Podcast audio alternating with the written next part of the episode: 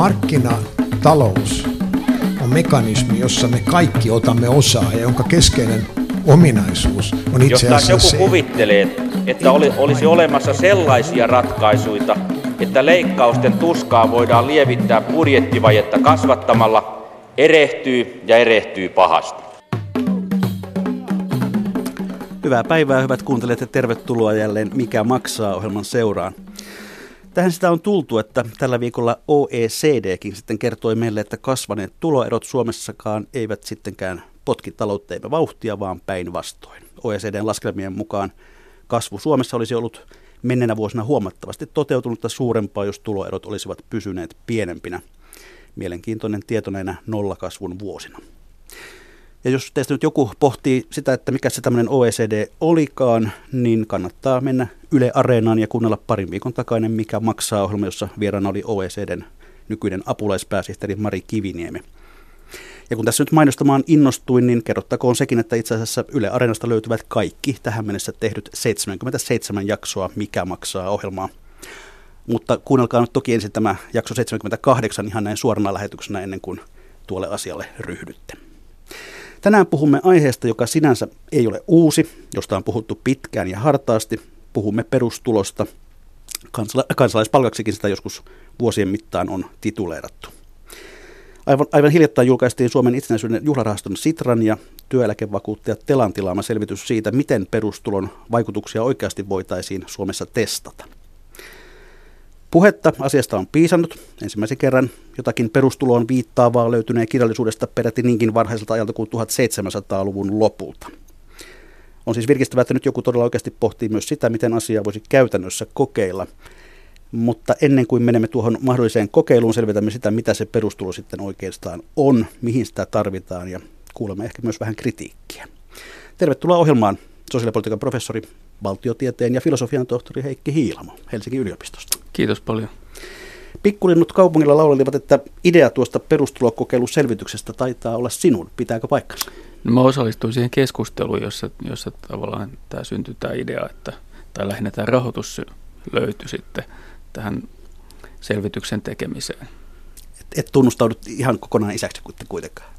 En muista ihan tarkkaan, kuka siellä käytti ensimmäisen puheenvuoron tai kuka sen otti esille, mutta kyllä osallistuin siihen keskusteluun ja pidän tätä tosi hienona asiana, että tämmöinen selvitys on laadittu. No, oletko ollut tuskastunut siihen, että perustulo on ollut niin pelkkää puhetta pitkän aikaa? No, kyllä ja ei. Siis, kyllä siinä mielessä, että vakavia kokeiluja ei ole tehty, mutta toisaalta perustulo on eräänlainen ideaali ja eräänlainen visio. Ja kuitenkin ollaan jatkuvasti otettu pieniä askeleita kohti tätä visiota, kohti tämmöistä perustuloa.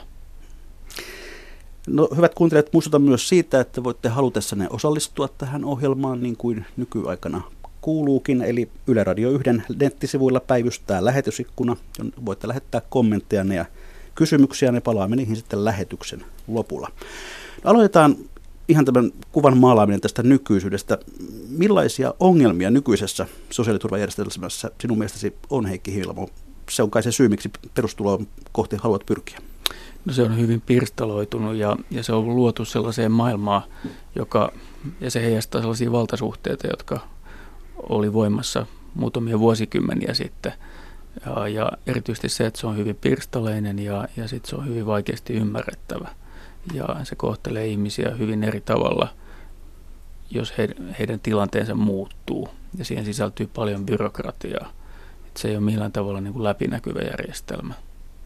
Sitä on siis rakennettu hieman niin kuin tilkkutäkkiä pala palalta. Siitä on rakennettu kuin tilkkutäkkiä pala palalta, juuri näin, että vuosikymmenten kuluessa. Ja siihen on yritetty tehdä isoja reformeja. Muun muassa Sata-komiteassa pyrittiin tähän, mutta se epäonnistui surkeasti. Onko se niin, että olemme rakentaneet niin monimutkaisen koneiston, että sen ikään kuin hallitseminen ei ole enää oikein kenenkään hyppysissä? No, ei se nyt ehkä ihan niinkään ole, että ehkä enemmän siinä oli se valmistelun sisäiset jännitteet esti sen, että näitä ratkaisuja ei olisi voitu tehdä. Kyllä on ollut olemassa tietoa siitä, että mihin suuntaan voitaisiin uudistaa perusturvaa, jos haluttaisiin saada se selkeämmäksi, mutta poliittiset päätökset on sitten kaatunut usein ihan kalkkiviivoille. No, mihin nykyisen sosiaaliturvan ongelmiin kaikkein parhaiten perustulo voisi olla vastaus? Luulen, että se olisi paras sellaisiin tilanteisiin, jossa ihmisillä ei ole mahdollisuuksia saada täysaikaisia työpaikkoja ja on kuitenkin halua ja kykyä osallistua työelämään. Puhutaan syrjäytymisvaarassa olevista nuorista tai pitkäaikaistyöttömistä ja ajattelen, että juuri tähän ryhmään tämä perustulo olisi kaikkein paras lääke. No otetaan nyt ihan härkää sarvista. Heikki Hiilamo, mitä me tarkoitamme perustulolla, kun me perustulosta puhumme? No, perustulon ideana on se, että ihmisillä on tämmöinen taattu tulotaso, joka on oikeastaan suhteellisen matala. Ja sen tulotason jälkeen, niin jos he hankkii jotain lisätuloja, niin nämä lisätulot eivät vähennä tätä perustasoa. Eli tavallaan päästään aina niin kuin eteenpäin. Ja se tarkoittaa myös sitä, että perusturva on yhtenäinen. Tällä hetkellä meidän perusturvassa on monia erilaisia elementtejä. Meillä on työttömän peruspäivärahaa ja meillä on toimeentulotukea ja meillä on työmarkkinatukea ja meillä on vähimmäissairauspäivärahaa ja vähimmäisvanhempainpäivärahaa ja kotihoidon tukea ja opintotukea. Ja perustulossa niin joko nämä kaikki tai suuri osa näistä olisi yhdistetty. Ja silloin perusturva kohtelisi ihmisiä samalla tavalla riippumatta siitä, onko se sairaita tai työttömiä tai onko he hoitamassa pientä lasta ilman aikaisempaa työhistoriaa. No minkälaisia tällaisia filosofisia lähtökohtia tälle perustulopohdalla oikein on? Minkälaista maailmankuvasta se lähtee? No se yhteinen lähtökohtana voi ajatella, että siinä on Suomen perustuslain 19. pykälä, jossa todetaan, että jokaisen kuuluu ihmisarvoisen elämän edellyttämä toimeentulo ja huolenpito. Ja perusajatus on se, että meillä on olemassa yhteistä hyvää niin paljon, että kenenkään ei tarvitse kärsiä nälästä eikä suuresta puutteesta. Kaikkihan kärsii niukkuudesta, mutta kenenkään ei tarvitse kärsiä sellaista nälästä ja hädästä ja puutteesta, joka on niin kuin äärimmäistä köyhyyttä. Että meillä on yhdessä, jos me ollaan solidaarisia ja jaetaan asioita oikein, niin meillä ei tarvitsisi kenenkään olla niin sanotusti absoluuttisesti köyhä, vaan kaikilla voitaisiin taata tämmöinen perustaso, vähimmäistaso pärjätä elämässä ja tulla toimeen. No näin käytännön tasolla sitten on olemassa erilaisia perustulomalleja. Minkälaisia vaihtoehtoja on ollut esillä? No ehkä ne perusjakokuosuus kulkee niin kuin sen mukaan, että onko meillä olemassa joku tietty tulonsiirto, joka maksetaan kaikille ja sitten se myöhemmin verotetaan pois. Vai onko niin, että se perustulo maksetaan vain niille, joilla on tulot niin pienet, että heille ei sitten jää tämmöistä minimitoimeentuloa. Siinä on vanha tämmöinen filosofinen ajatus, että tavallaan kun me puhutaan perustulosta, niin meidän täytyisi koko ajan miettiä sitä, että siinä on kysymys myös verotuksesta. Ja verotuksessahan on erittäin vanha periaate se, että veroja aletaan vasta maksaa sen jälkeen, kun ihmisten vähimmäistarpeet on tyydytetty. Et niin kuin siitä, mitä ihminen tarvitsee vähimmillään elämiseensä, niin siitä ei saa periä veroja. Ja veroja ruvetaan perimään vasta siitä ylimenevästä osasta. Ja tämä ajatus jossain määrin toteutuu meidän nykyisessäkin verojärjestelmässä. Ja perustulo tavallaan rakentuu siihen, että siinä otetaan huomioon nämä tulonsiirrot, mitä ihmisille maksetaan, ja sitten myös verot, mitä ihmiset maksaa sitten yhteiseen kassaan. No, pitäisikö perustuloa maksaa kaikille? No, mielestäni ehkä semmoinen malli, että se maksetaan vain niille, joilla ei muuten ole riittävästi tuloja, on ehkä selkeämpi malli. En tiedä, että onko se tarpeellista, että jokainen voi katsoa, että siellä omalla tilillä on se joka kuukausi tullut perustulo ja sitten vastaavasti veroprosentti on kireämpi. Et ehkä itse en ole tämän niin kutsutun negatiivisen tuloveromallin kannattaja, vaan enemmän sen, että perustulo on vaan niille, joilla ei sitten muuten ole sitä perustuloa käytettävissään. Eli Antti Herlinille ei tarvitsisi maksaa perustuloa tai kansalaispalkkaa? Ei mielestäni. No, tärkeä kysymys tietysti on sitten se, että mikä olisi tällaisen perustulon riittävä taso nyky-Suomessa? Minkälaisia arvioita siitä on? No, yleensä ne arviot lähtee liikkeelle toimeentulotuen normitetusta perusosasta, joka on esimerkiksi pääkaupunkiseudulla noin 500 euroa. Ja tuntuisi aika epätarkoituksenmukaiselta tehdä perustulojärjestelmä, jossa se perustulo olisi alhaisempi kuin tämä toimeentulotuki.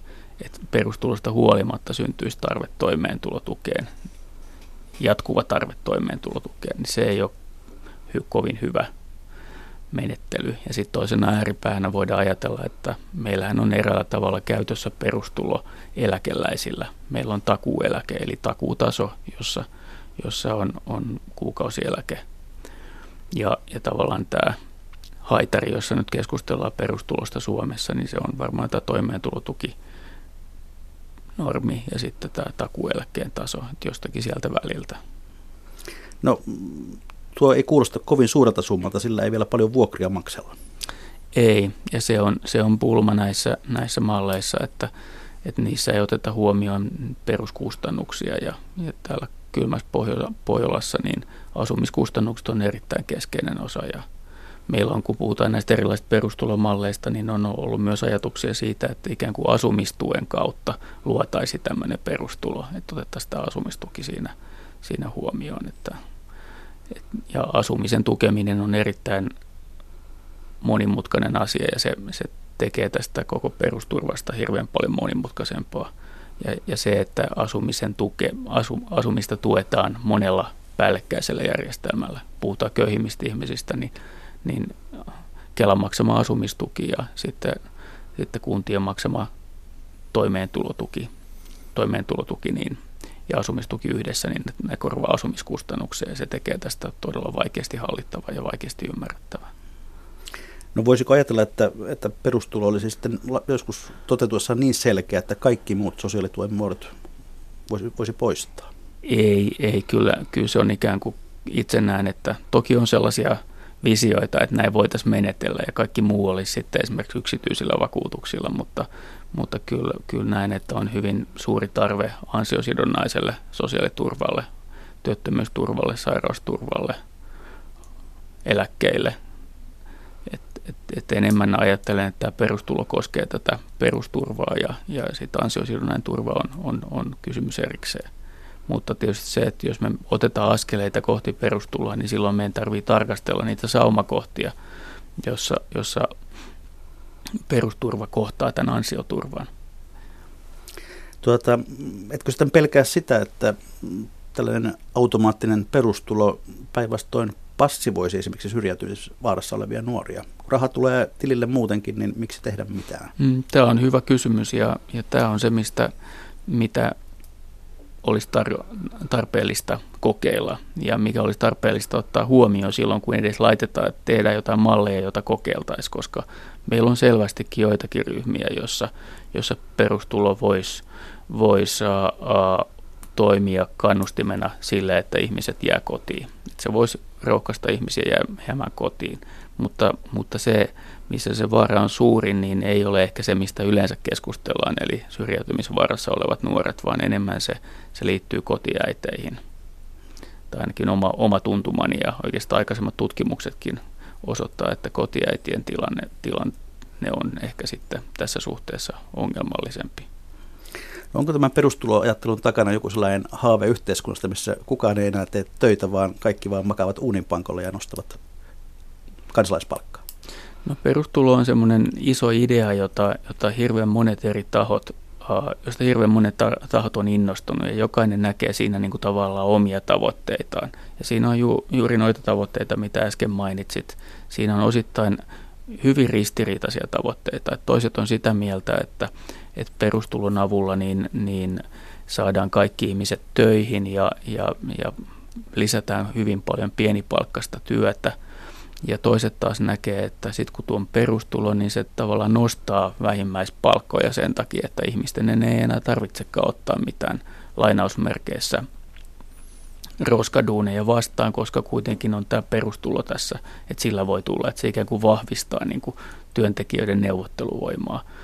Ja toiset näkee sen mahdollisena niin kuin keinona säästää julkisia menoja, ja toiset taas näkee sen, että sillä tavoin lisätään julkisen sektorin roolia ihmisten toimeentulossa. Ja siinä on hyvin ristiriitaisia tavoitteita, mutta ehkä sen takia se on ollutkin niin pitkään keskustelussa, että monet näkee siinä mahdollisuuksia, ja silloin kun tilanne on vaikea, niin kuin se tällä hetkellä on Suomessa, niin silloin on tietysti ymmärrettävä, että tämmöiset uudet ideat sitten saa enemmän vastakaikua, ja tällä hetkellähän on aika hyvä pöhinä, niin kuin sanotaan, tämän perustulon ympärillä, että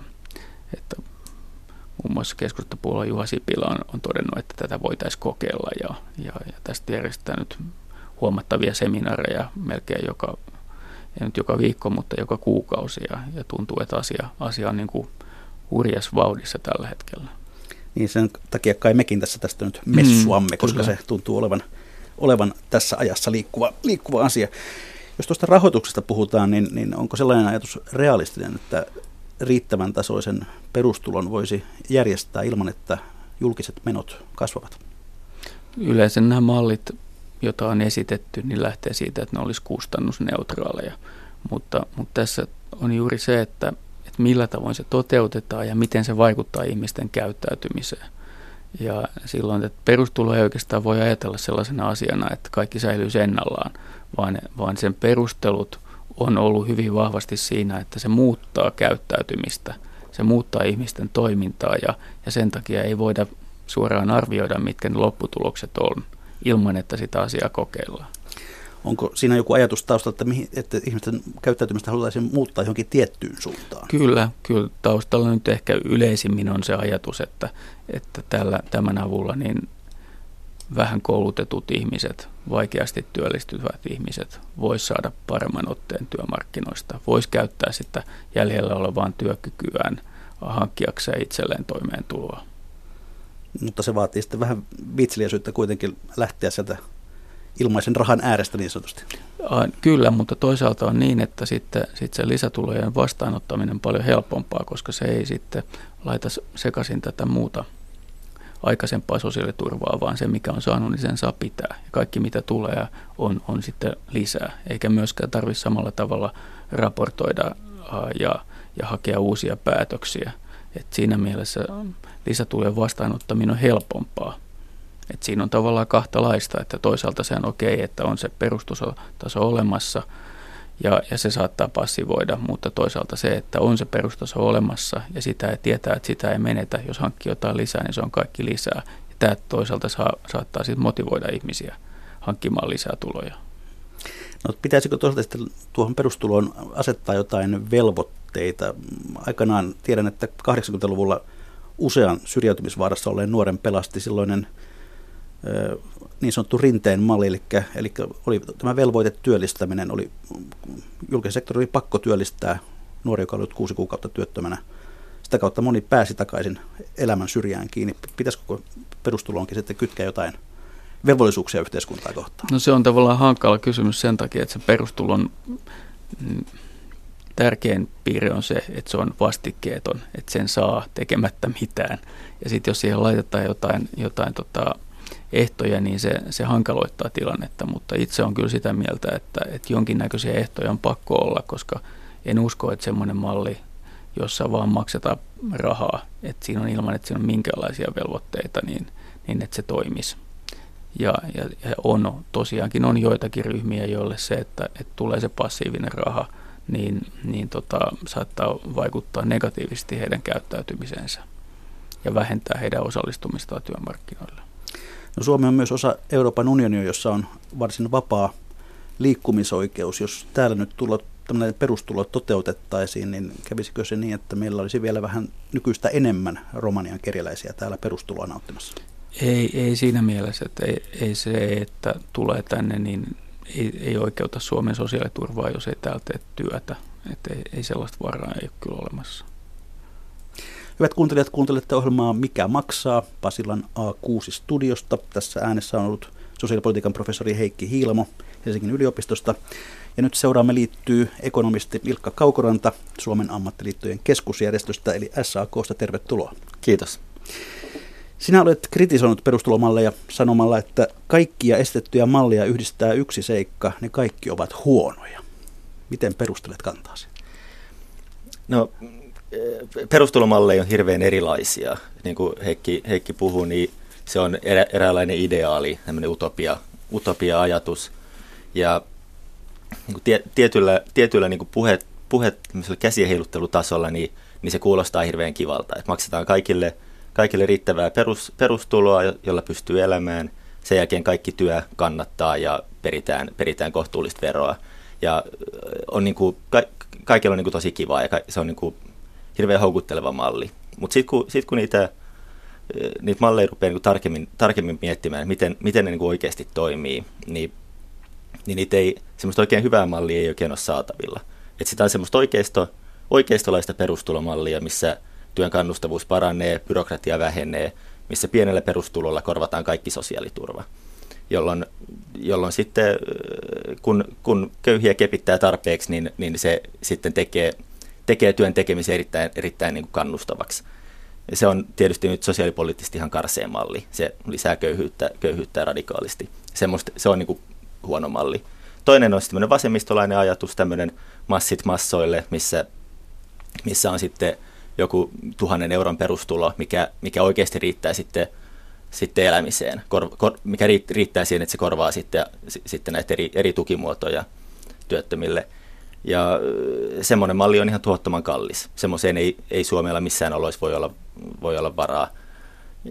Sitten on tämmöisiä välimalleja, niin kuin vihreiden perustulomalli, missä on kohtuullisen kokoinen perustulo, mutta rinnalle jää sitten edelleen asumistuki ja toimeentulotuki ja jää kaiken näköistä muuta niin kuin tarveharkinnaista etuutta, jolloin se byrokratia ei vähene oikeastaan ollenkaan ja työn kannustavuus ei myöskään parane, jolloin sitten se ei saavuta enää oikeastaan yhtään mitään. Niin, no niin kuin erilaisia malleja, eri syitä vastustaa, mutta kaikki on niin kuin omalla tavallaan huonoja.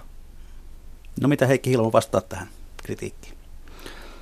Niin, se on totta, että noissa kaikissa perustulomalleissa on omat ongelmansa, että sit jos todella se vedetään ihan luuta myöten tämä sosiaaliturva ja laittaa hyvin alhaiselle tasolle, niin totta kai se sitten pakottaa ihmisiä töihin, mutta se muuttaa radikaalisti yhteiskuntaa ja palkkarakennetta ja lisää tuloeroja ja johtaa kyllä melkoiseen kurjuuteen.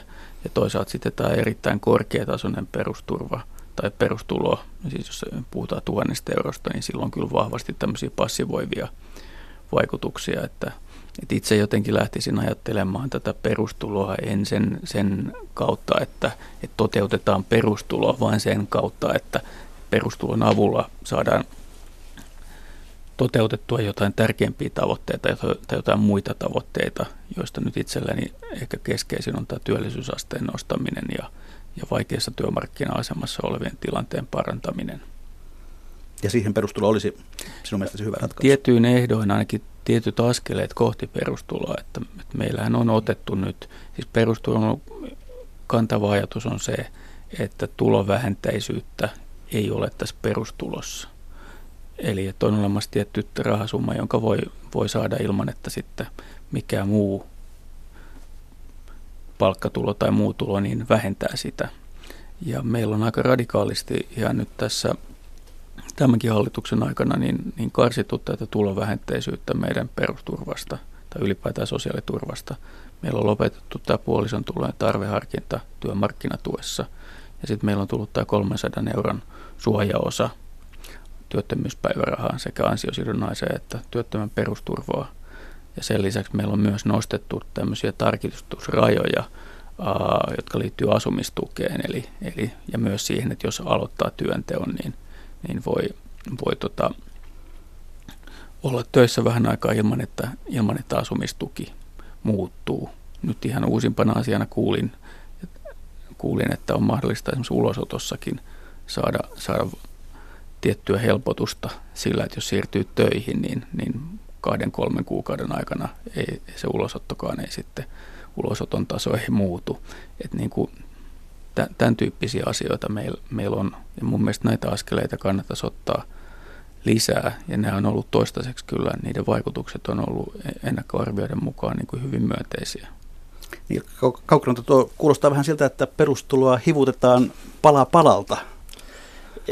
Mun mielestä tässä menee nyt asiat sekaisin, jos tämän nykyisen syyperusteisen sosiaaliturvan parannukset luetaan ikään kuin askeliksi kohti perustuloa. Se olikin minun tulkintani. Joo, kyllä, mutta tämä oli myös, tämä on mun mielestä niin kuin,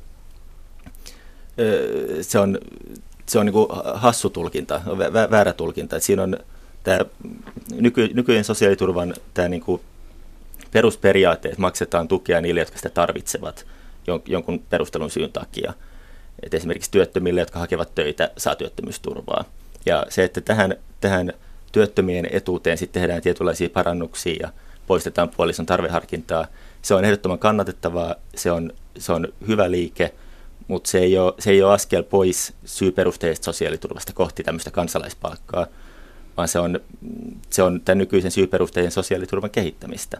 Et siinä edelleen lähdetään siitä, että jotta se työtön saa sitä työttömyysturvaa, niin hänen pitää hakea työtä, pyrkiä olemaan aktiivinen työmarkkinoilla. Tuo on vastentahtoisesti työtön.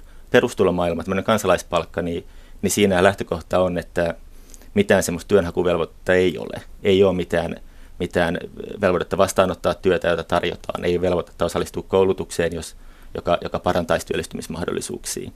Eli se on niin kuin filosofisesti aivan eri asia. Niin mun mielestä tämmöisten niin kuin nykyisten sosiaaliturvarakenteiden parannusten brändääminen perustuloaskeliksi on harhaanjohtavaa. Ja Heikki puhui, että perustulon yhtenä ideana on parantaa työllisyyttä ja parantaa työn vastaanottamisen kannusteita, houkutella ottaa sitä osa-aikatyötä vastaan. Niin niissä perustulomalleissa, mistä on vaikutusarviot laskettu, vihreiden perustulomalli on paras esimerkki, mikä on niin kuin aika hyvin niin kuin pohdittu läpi, että miten sen toteuttaisi, mitä se tarkoittaisi, ja laskettiin vaikutusarviot, ja sen arvioiden mukaan niin se heikentää kannusteita ottaa vastaan pienipalkkaista osa-aikatyötä. Eli perustulo tässä mielessä niin kuin täysin epäonnistuu sit siinä tavoitteessa parantaa niitä kannustimia. Ja se on mun mielestä se on niin kuin utopia, mistä ei kannata puhua. Se ei vaikuta olevan niin kuin ratkaisu meidän ongelmiin. Meillä on sosiaaliturvassa on kehittämistä, mutta pitäisi puhua niistä pienistä askelista, mitä pitäisi ottaa. Puhutaan siitä asumistuen parannuksista, puhutaan suojaosasta, puhutaan näistä niin kuin konkreettisista asioista, eikä semmoisesta utopiasta, mikä ei toimi. No, ekonomisti Ilkka Kaukoranta SAK:sta, onko tämä nykyinen sosiaaliturvajärjestelmä sinusta hyvä? Tämä meidän perusrakenne on mun mielestä hyvä. Siis tämä perusajatus siitä, että niille, jotka ei pysty jostain syystä omaa niin kuin elatustaan työllä hankkimaan, niin he saavat sosiaaliturvaa. Sitä saadaan sitten sairauden tai työttömyyden tai lastenhoidon tai korkean iän perusteella. Ja se on mun mielestä oikein, että se tuki kohdennetaan niille, jotka sitä tarvitsee. Ja se on perustulossa on se ongelma, että se poistaisi tämän kohdentamisen. Ja mun mielestä se on, merkiksi tämän kotihoidon tuen osalta, se on erittäin tärkeää, että me voidaan kohdentaa sitä tukea niille perheille, joille me katsotaan, että se tukea kannattaa kohdentaa. Me tuetaan hyvin pienten lasten vanhempien kotona olemista. Me ei haluta tukea lukiolaisten vanhempien kotona olemista. Eli tämmöinen perustulohan siis olisi käytännössä se, että kotihoidon tuki ulotettaisiin kaikille, riippumatta siitä, onko lapsia tai minkä ikäinen se lapsi on. Ja se on ihan absurdi, outo ajatus. Mitä vastaat, Hilkka? No siis mä oon samaa mieltä siitä, että ne esitetyt perustulomallit on ollut aika epärealistisia, että niissä ei otettu huomioon esimerkiksi just tätä kotiäitien tilannetta, eikä ehkä sitten nuortenkaan tilannetta, eikä niissä oikeastaan juurikaan keskusteltu tästä kysymykset sanktioista, että millä tavoin ne olisi mukana, että olisiko olemassa jotakin velvoitteita. Ja ne on ollut enemmän, ne on aika sellaiset niin kuin utopistiset pohjalta lähtenyt, että ne ei ollut sellaisia, että niissä olisi oikeasti käyty läpi tämä, että miten tämä sitten muuttaa tai sit tällä hetkellä vallitsevaa järjestelmää, mutta siinä mä oon eri mieltä, että etteikö voisi pitää niin kuin perustuloa tietynlaisena visiona ja utopiana ja ajatella, että se rohkaisee ottaa jotain tietyn tyyppisiä askeleita. Ja siinä myös mun mielestä, mitä perustulon ympärillä käytössä keskustelussa on arvokasta, on se, että siinä on pohdittu sitä, että millä tavoin työelämä muuttuu, millä tavoin ihmisten motivaatiot osallistua työelämään myös muuttuu. Ja onko mahdollista se, että ihmiset työskentelee esimerkiksi lyhyempiä jaksoja tehokkaammin, ja onko mahdollista se, että tulevaisuudessa tämmöisiä kokoaikaisia työsuhteita onkin tarjolla vain entis harvemmilla, ja ehkä kaikki ei välttämättä halukkaan tehdä sellaista. Ja myös se, että se ottaa huomioon sitten sen tyyppisiä tilanteita, että jos on hoivavastuuta muutakin kuin pienten lasten hoitoa, esimerkiksi haluaa hoitaa omaa vakavasti sairastunutta puolisoon tai vanhempiaan, niin se voisi tulla tämän tyyppiseen tilanteeseen myös mukaan. Mutta semmoinen niin kuin kaavamainen malli, ajatus siitä, että sama taso aina kaikissa tilanteissa, niin se ei ehkä ole realistinen. Että se perustulo niin kuin utopistinen ajatus, niin mulla on itselläkin sitä kohtaan varaumia. Ja tavallaan niin kuin tämä, että tämä syyperusteisuus, niin siinä mun mielestä sen pulma on tavallaan se, että meillä on paljon ihmisiä, ja puhun nyt nuorista, kouluttamattomista nuorista ja pitkäaikaistyöttömistä, jotka saa työttömyysturvaa. Ja siinä heidän tämän sosiaaliturvan saamisensa peruste on se, että he ovat työttömiä. Ja siinä on ajatus se, että jossakin vaiheessa olisi olemassa se työpaikka, ja ikään kuin tämä työttömyysturva nautitaan tämän odotusajan ajan. Mutta aika harvojen kohdalla tilanne on se, että se on kuitenkaan, tai ainakin se odotus on erittäin pitkä, ja pelkällä odotuksella ei sitä uutta työtä tule. Että tosiasiassa tämä esimerkiksi työmarkkinatuki on hirveän monelle eräänlainen perustulo, koska ei oikeastaan ole, se ei ole enää sitä, ne ovet ei aukene sinne työmarkkinoille, tai jos ne aukenee sitten joihinkin toimenpiteisiin, ja sitten siinä on tämmöiset pyöräovet, että sieltä tullaan sitten niistä toimenpiteistä takaisin tähän jolloin tavallaan miettii, että mikä muu vaihtoehto sitten tämän tyyppiseen tilanteeseen sopisi. Ilkka Kaukoranta. Miten tuommoiseen tilanteeseen se perustulo sitä tilannetta parantaisi sen pitkäaikaistyöttömän osalta? Jos edelleen saa sen suurin piirtein saman rahan eri nimisenä, mutta jos sitä työtä ei ole saatavilla ollut nyt, niin miten sitä sitten perustulomaailmassa ilmaantuisi?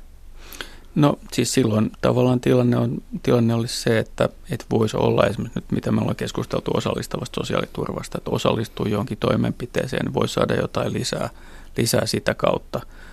Ja myös se, että jos tilanne on se, että ei vaan ole mitään työtä olemassa, niin onko se oikeasti sitten se oikea nimi sitten tälle etuudelle, tämä työttömyysetuus. Että se tavallaan niin kuin, musta perustulomaailmaan kuuluu myös se, että tunnistetaan ja tunnustetaan niin kuin uudenlaisia yhteiskunnallisen aktiivisuuden muotoja, jotka on yhteiskunnalle hyödyllisiä, kuten nyt vaikka vapaaehtoistyö tai omaishoito. Jotka on niin kuin yhteiskunnalle hyödyllisiä, mutta ne ei ole niin kuin perinteistä työtä. Ja tällä hetkellä, niin mitä itse nyt seuraan aika paljonkin sitä niin kuin mielenmaisemaa, joka on niillä ihmisillä, jotka on nyt tässä pitkäaikaistyöttömiä ja pitkään yrittänyt saada turhaan paikkaa työelämässä, niin heillä on semmoinen niin kuin lyöty olo ja sellainen niin kuin kakkosluokan kansalaisen olo.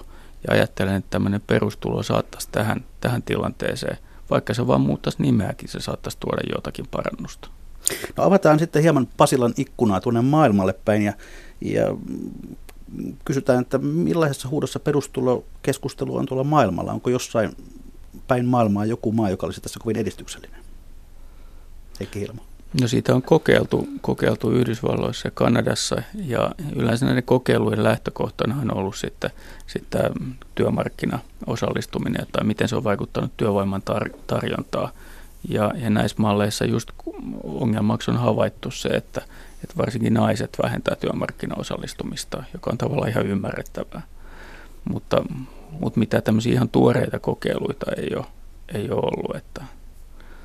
Mutta ilmeisesti sitten nämäkään kokeilut eivät ole olleet sillä tavalla kannustavia, että olisi asia edennyt. Jotakin siis Kanadassa Manituban osavaltiossa on kokeiltu, ja siellä oli havaittu sitten niinku myönteisiä muun tyyppisiä vaikutuksia niinku koulutukseen ja terveydentilaan ja tämän tyyppisiä.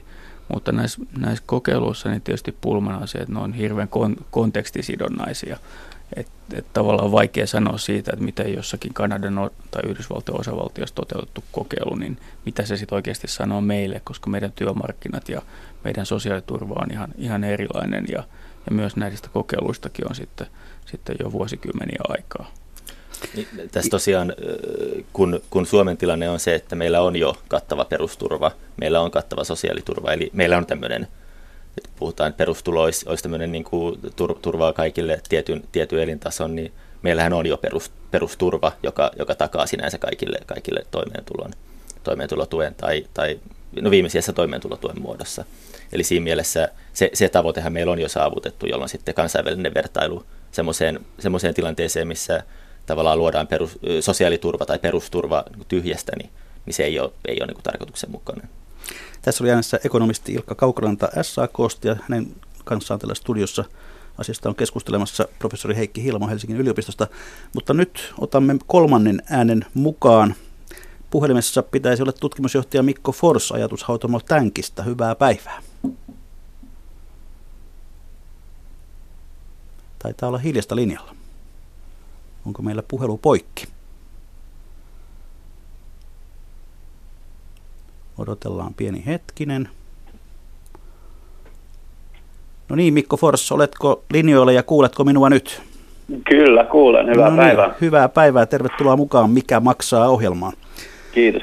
Sinä teit yhdessä Ohto Kannisen kanssa Sitran ja työeläkevakuuttaja Telan tilaaman selvityksen siitä, miten perustuloa voisi käytännössä kokeilla, testata Suomessa.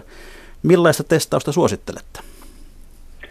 No, näitä tapoja testata perustuloa on hyvin erilaisia ja yleensä puhutaan nimenomaan näistä kokeiluista.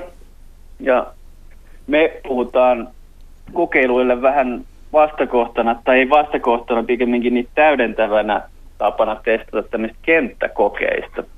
Me ollaan pyrittykin välttämään vähän sitä kokeilusanaa, ja se on semmoinen, mikä Suomessa yleensä esimerkiksi liitetään näihin alueellisiin kokeiluihin, mutta tässä kenttäkokeessa on idea saada mahdollisimman tieteellisesti luotettavalla menetelmällä tietoa syy-seuraussuhteista, ja se on ehkä helpoin ymmärtää tämä kenttäkokeen idea vertaamalla sitä lääketutkimukseen, jossa otetaan tutkittava ryhmä ja arpomalla jaetaan se kahteen vertailukelpoiseen ryhmään, jotka on ennen hoitoa siis mahdollisimman samanlaisia. Ja sitten toiselle annetaan lumelääke ja toiselle annetaan se varsinainen lääke, jonka vaikutuksia tutkitaan. Ja sitten lopuksi, kun verrataan näiden ryhmien eroja parantumisessa, niin sitten saadaan se syy-seuraussuhde sieltä ulos. Ja tämmöisen sitten yhteiskunnallinen vastine on, me kutsutaan sitä kenttäkokeeksi. Ja siinä yhteiskunnallisissa tapauksissa se hoito olisi perustulo, kun se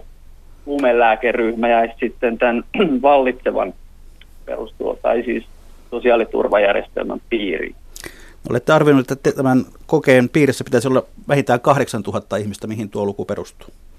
No se on laadittu ihan tämmöisillä, sille on omat tilastolliset menetelmät, millä näitä lukuja lasketaan ja siinä taustalla on se, että mitä isompi määrä näitä koehenkilöitä siihen otetaan, niin silloin tarkemmin saadaan se havaittava muutos selvitettyä. Eli tässä tapauksessa meillä on tutkimuskysymyksenä, että kuinka tämä työssä käyminen muuttuisi, niin silloin se pystytään noin prosenttiyksikön tarkkuudella saamaan niin kuin varma vaan tieto siitä, että onko vaikutusta ja mihin suuntaan. No miten nämä koekaniinit, jos näin sitten voi sanoa, valittaisiin? Se olisi ihan arpomalla ja se tässä on tosiaan niin kuin hyvin tärkeä elementti, että ne arvotaan toisin kuin valikoidaan esimerkiksi. Ja sitten silloin saadaan niitä syy-seuraussuhteita selvitettyä. Ja siis, niin sehän voi tehdä eri tavallakin kuin arpomalla, että otetaan vaikka tietyn kuun tiettynä päivänä syntynyt henkilö, koska tämä on niin ihan satunnainen käytännössä kuin se arpominen. Se on se keskeinen elementti. No voisiko tällaista kokeesta kieltäytyä?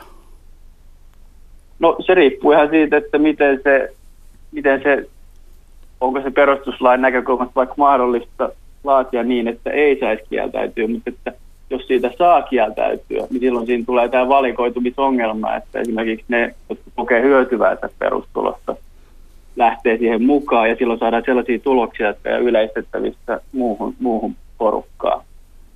Eli mielellään sen tulisi olla semmoinen, että siitä ei saisi kieltää.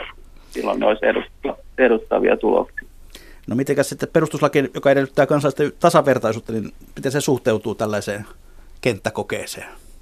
No se on se isoin rajoite varmaan tästä. Sen on monenlaisia rajoitteita, kun tämmöistä koetta suunnitellaan, taloudellisia, poliittisia tietenkin. Sitten on tutkimuksellisia ja sitten on nämä perustuslailliset. Sitten on tosiaan se perustuslain yhdenvertaisuusvaatimus, joka sanoo, että kansalaisia ei saa ilman hyväksyttävää syytä asettaa eriarvoiseen asemaan. Sitten toisaalta meillä on näitä perustuslakivaliokunnan aiempia tulkintoja, kun näitä alueellisia kokeiluita laadittu. Ja silloin tutkimustieto on nähty sellaiseksi perusteeksi asettaa kansalaisia hetkellisesti eriarvoiseen asemaan. Ja tosiaan näiden alueellisten kokeiluiden yhteydessä tämän on saanut tehdä. Meidän näitä argumenteista on, että tämmöisellä alueellisella kokeilla ei saada hyvää tietoa, mikä olisi laadukasta tai yleistettävää muuhun Suomeen. Silti niitä on siinä yhteydessä saanut tehdä, niin me koetaan, että olisi perusteltua silloin asettaa kansalaisia eriarvoisen asemaan, sillä oikeasti saadaan. No kuinka pitkä tällaisen kokeilun tulisi olla, jotta tulokset ovat luotettavia? No tässä on taas tämä perustuslaki rajoittanut tätä meidän ehdotusta 2 vuoteen. Me annettiin ymmärtää, että tätä pidemmästä on turha unelmoida. Sen tulee olla riittävän pitkä, että niillä, jotka siihen osallistuu, on kannustimet oppia se malli ja sopeutua siihen ennen kuin niitä saadaan niitä tuloksia. Esimerkiksi Yhdysvalloissa, kun järjestettiin näissä negatiivisen tuloveron kenttäkokeet 60-70-luvulla, niin suomattiin, että meni joku vuosi ennen kuin ruvettiin saamaan niitä varsinaisia tuloksia. No mitä kaikkia osatekijöitä olisi tarkoitus seurata tässä kenttäkokeessa? Niin, tarkoitan, että mitä muuttuja seurattaisiin niin. Työllisyyden esimerkiksi lisäksi. No se työllisyys on varmaan se, millä tämä Suomessa myydään, että, ja se onkin tosi tärkeä. Mutta että kyllähän mun mielestä pitäisi seurata myös meidän Ohto Kannisen kanssa, jonka kanssa tämä kirjoitettiin, niin pidetään tärkeänä, että myös semmoisia muuttuja kuin subjektiivinen hyvinvointi, elämänhallinta seurattaisiin myös siinä, me saadaan, koska nehän on niitä asioita, mistä viime kädessä ollaan kiinnostuneita. Että saattaa olla, ja tämä on siis liittyy mihin Heikkikin puhui, että siinä saattaa olla monen tasoisia vaikutuksia näiden ihmisten hyvinvointiin, kelle sitä on erityisesti kohdennettu. Tuohon kuulostaa osin myös vähän hieman tämmöistä isoveli valvoo -systeemiltä, miten sitten näiden koekaniinien ikään kuin yksityisyys suojataan. Yksityisyyssuoja, no tietenkin tämä tutkimustieto, että se, minkälaisia tuloksia tästä saadaan, niin niitä käsitellään luottamuksellisesti, että ei niitä jaeta kaikkien käsiteltäväksi, jos tätä tarkoitin. Ja, aivan. No mitä muuta tällainen onnistunut kenttäkoe yleensä vaatii? No sehän voi tietenkin mennä monella tavalla pieleen, ja esimerkiksi yksi tapa saada tietoa, mitä tulisi ottaa huomioon, mitkä voi mennä pieleen, on järjestää sitten tämmöinen alueellinen kokeilu pilottina. Ja sitten tietysti, kun tämmöistä ruvetaan käytännön tasolle viemään, niin siinä käytännön toteutuksessa voi tulla monenlaisia ongelmia, että kuinka hyvin se toteutetaan siellä näiden siihen osallistuvien virkailijoiden ja muiden toimesta, mutta tietenkin olennaista on esimerkiksi tämä, että saa hypätä pois ryhmästä kesken kaiken ja se kesto ja näitä muuttuja, joita tästä jo ehkä käsiteltiin, mitkä on niitä tärkeimpiä. No uskotko, että todellinen onnistunut kenttäkoe voisi muuttaa mielipiteitä joko perustelun suuntaan tai toisinpäin sen mukaan, millaiset tulokset ovat? No, tuskin kyllä kokonaan, mutta ehkä ylipäätänsä tämmöisen kenttäkoekulttuurin ja tämän näyttöön perustuvan politiikan ajaminen tämmöisten niin kuin kenttäkokeiden kautta johtaisi siihen suuntaan, että olisi entistä hankalampaa esimerkiksi poliitikoiden väittää jotain, mille ei ole tutkimustietoja, jos on päinvastaista tietoa. Voisi olla jossain vaiheessa jopa kunnia-asia poliitikoille vedota tietoa, ja silloin kun tiedetään toisaalta, mikä politiikka toimii, silloin voitaisiin keskittyä enemmän niihin päämäärien asettamiseen. Että tuskin se heti niitä syntyneitä mielipiteitä muuttaisi ja hypättäisiin pois juoksuhaudoista, mutta kulttuuri voi muuttua pikkuhiljaa tämmöisen ajattelun muun. Kiitoksia tutkimusjohtaja Mikko Forss ajatushautomaan Tänkistä ja hyvää päivänjatkoa. Kiitos. Niin, jotenkin tuntuu, että meillä puolueet ovat aika lailla vahvasti omissa juoksuhaudoissaan tässä asiassa. Tuntuu, että perustuloajattelu on erityisen vastenmielistä AY-liikkeelle ja demareille. Onko se näin, Ilkka? No, mulla on sellainen olo, että perustulolla on aika paljon vastustajia aika monessa ryhmässä.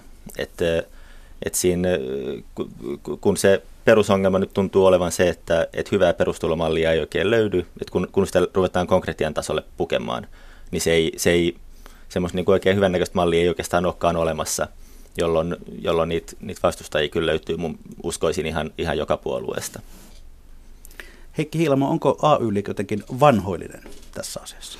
No kyllähän siis valitettavasti on niin, että semmoisessa tilanteessa, missä meillä on hyvin korkea työttömyys ja on jakautunut työmarkkinat niin, että iso osa ihmisistä on työttömän perusturvan varassa, niin AY-liike on hyvin pitkälti tämmöinen niin kuin insidereiden liike. Että se on niiden liike, jotka on mukana työelämässä, jotka on niin kuin ajattelee asioita niin kuin tämän ansioturvan kautta. Ja hyvin surullisella tavalla se tuli esimerkiksi muun muassa tässä Sata-komitean työssä, ja itse asiassa valtava edistysaske oli se, että sitten viime hallitusohjelmassa saatiin vähän paikattua tätä, että saatiin nostettua työttömän perusturvaa, mutta sielläkin on edelleen tämä, että työttömän perusturvan nostamisen esteenä on se, että se tavallaan vaikuttaa, että se on kytköstään ansioturvaa.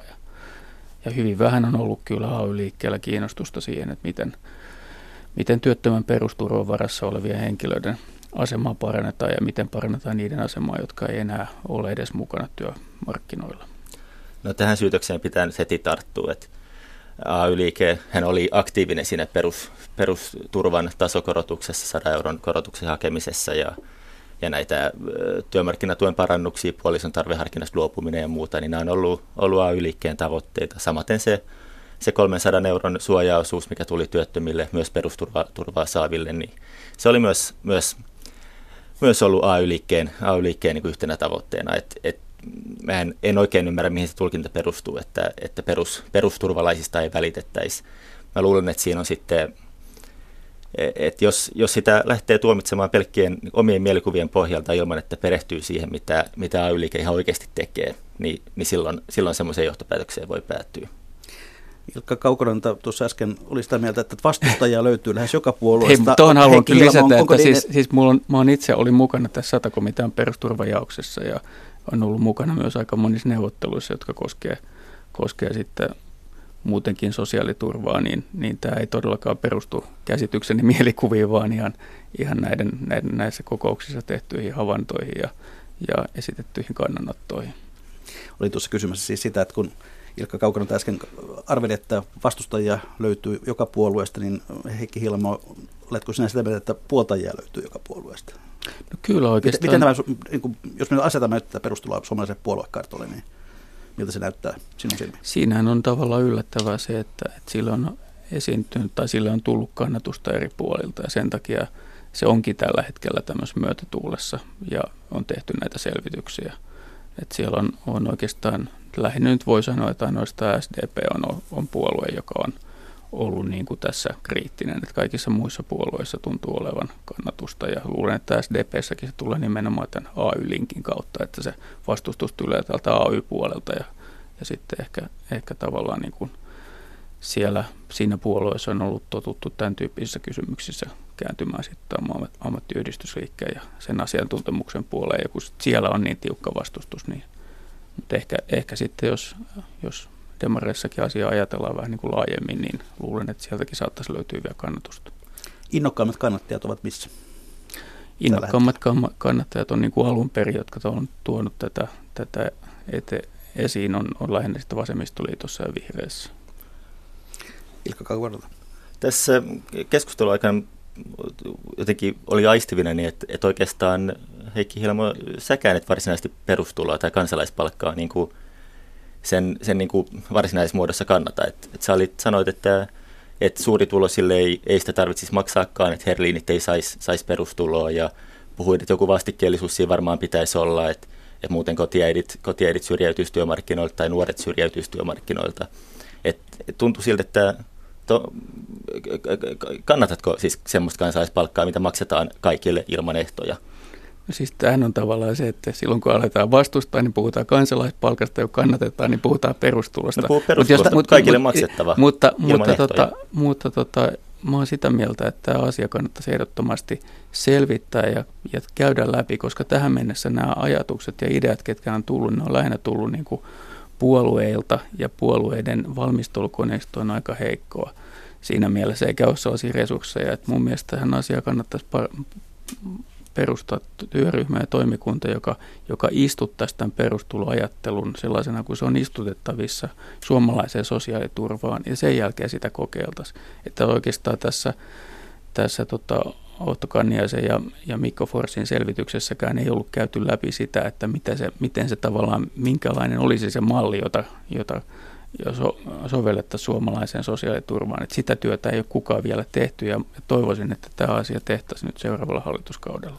Otetaan sen verran kristallipalloa esiin, että oletamme, että olemme onnistuneet tekemään onnistuneen kenttäkokeen ja tulokset ovat olleet positiivisia. Pitäisikö perustuloon sitten edetä kertarysäyksellä vai pienin askelin? Heikki Hiilamo. No, jos onnistutaan tuomaan semmoinen malli, joka on kunnolla ja läpiajateltu tähän kokeiluun, ja se saa myönteisen vastaanoton, niin silloin sellaiseen voidaan toki siirtyä sellaisenaan. Mutta se edellyttää sitä, että se malli, jota kokeillaan, niin se on jo riittävän valmis, ja siinä on otettu huomioon näitä ongelmakohtia, jotka tässä keskustelun kuluessa on tullut esille. Katsotaan sitten, mitä tuolla lähetysikkunassa on keskusteltu. Kommentoidaan muun muassa näin, että kumma juttu, että perustulo aiheuttaisi kotiinjäämistä, kun nykyiselläänkin sama voi tehdä näillä tuilla, ja silti se on kai harvinaista. Toinen se vastaa ilmeisesti, että hänelle ei kotiinjääminen kovin harvinaista ole. Suomesta on töissä 43%, eli työssäkäyvät ovat vähemmistö. Oho. Missä muualla kuin Neuvostoliitossa perustuloa on kokeiltu, kysyy joku. Ja sitten kommentoidaan yhä tätä kotiinjäämistä, että työssäkäyvät niin ovat vähemmistö kotiinjäämisen. On monia syitä, joista suurin osa ihan hyväksyttäviä. Yhteiskunta ei säästä, jos korkeasti kouluttajat jää kotiin hoitamaan lapsiaan. Tässä menetään yhteiskunnan koulutusinvestointi. Ja siinäpä nämä parhaat palat sieltä. Ja hyvät kuuntelijat, ollaan jälleen tässä legendaarisessa loppuhetkessä, jolloin on viikon talousviisauksien ja vinkkien aika. Laittakaa hyvä kiertämään, lähettäkää vinkkejänne tänne minulle osoitteeseen juho-pekka.rantala@yle.fi tai postilla. Postikortti ilahduttaa aina. PL 88 3024 Yleisradio. Professori Heikki Hiilamo, mikä on sinun viikon talousvinkkisi tai viisautesi? Mun talousvinkki on semmoinen, kun joulu lähestyy, niin antakaa lahjaksi kielikurssi. Se oli hyvä ja konkreettinen vinkki. Mitäs Ilkka Kaukoranta tässä SAK:sta? No, pitää nyt ihan virankin puolesta, mutta muutenkin vinkata, että paras sijoitus, mitä ihminen voi tehdä, on herkästi liittoon tai työttömyyskassaan liittyminen. Kannattaa vakuuttaa itsensä. Ja yleisövinkkimme on tällä kertaa nimimerkiltä Näpit irti. Hän antaa ohjeita jouluostoksille menijöille. Jos olet oikeakätinen, pidä lompakkoa takkisi oikeanpuoleisessa sisätaskussa. Jos olet vasenkätinen, niin vasemmanpuoleisessa. Eipä tule silloin jokaisen heräteostoksen kohdalla kaivettua lompakkoa niin helposti esiin, ja ehkä säästyy rahaa. Kiitoksia Heikki Hiilamo, professori Helsingin yliopistosta. Kiitoksia ekonomisti Ilkka Kaukoranta SAK:sta. Kiitoksia hyvät kuuntelijat. Viikon kuluttua tämän vuoden viimeinen Mikä maksaa?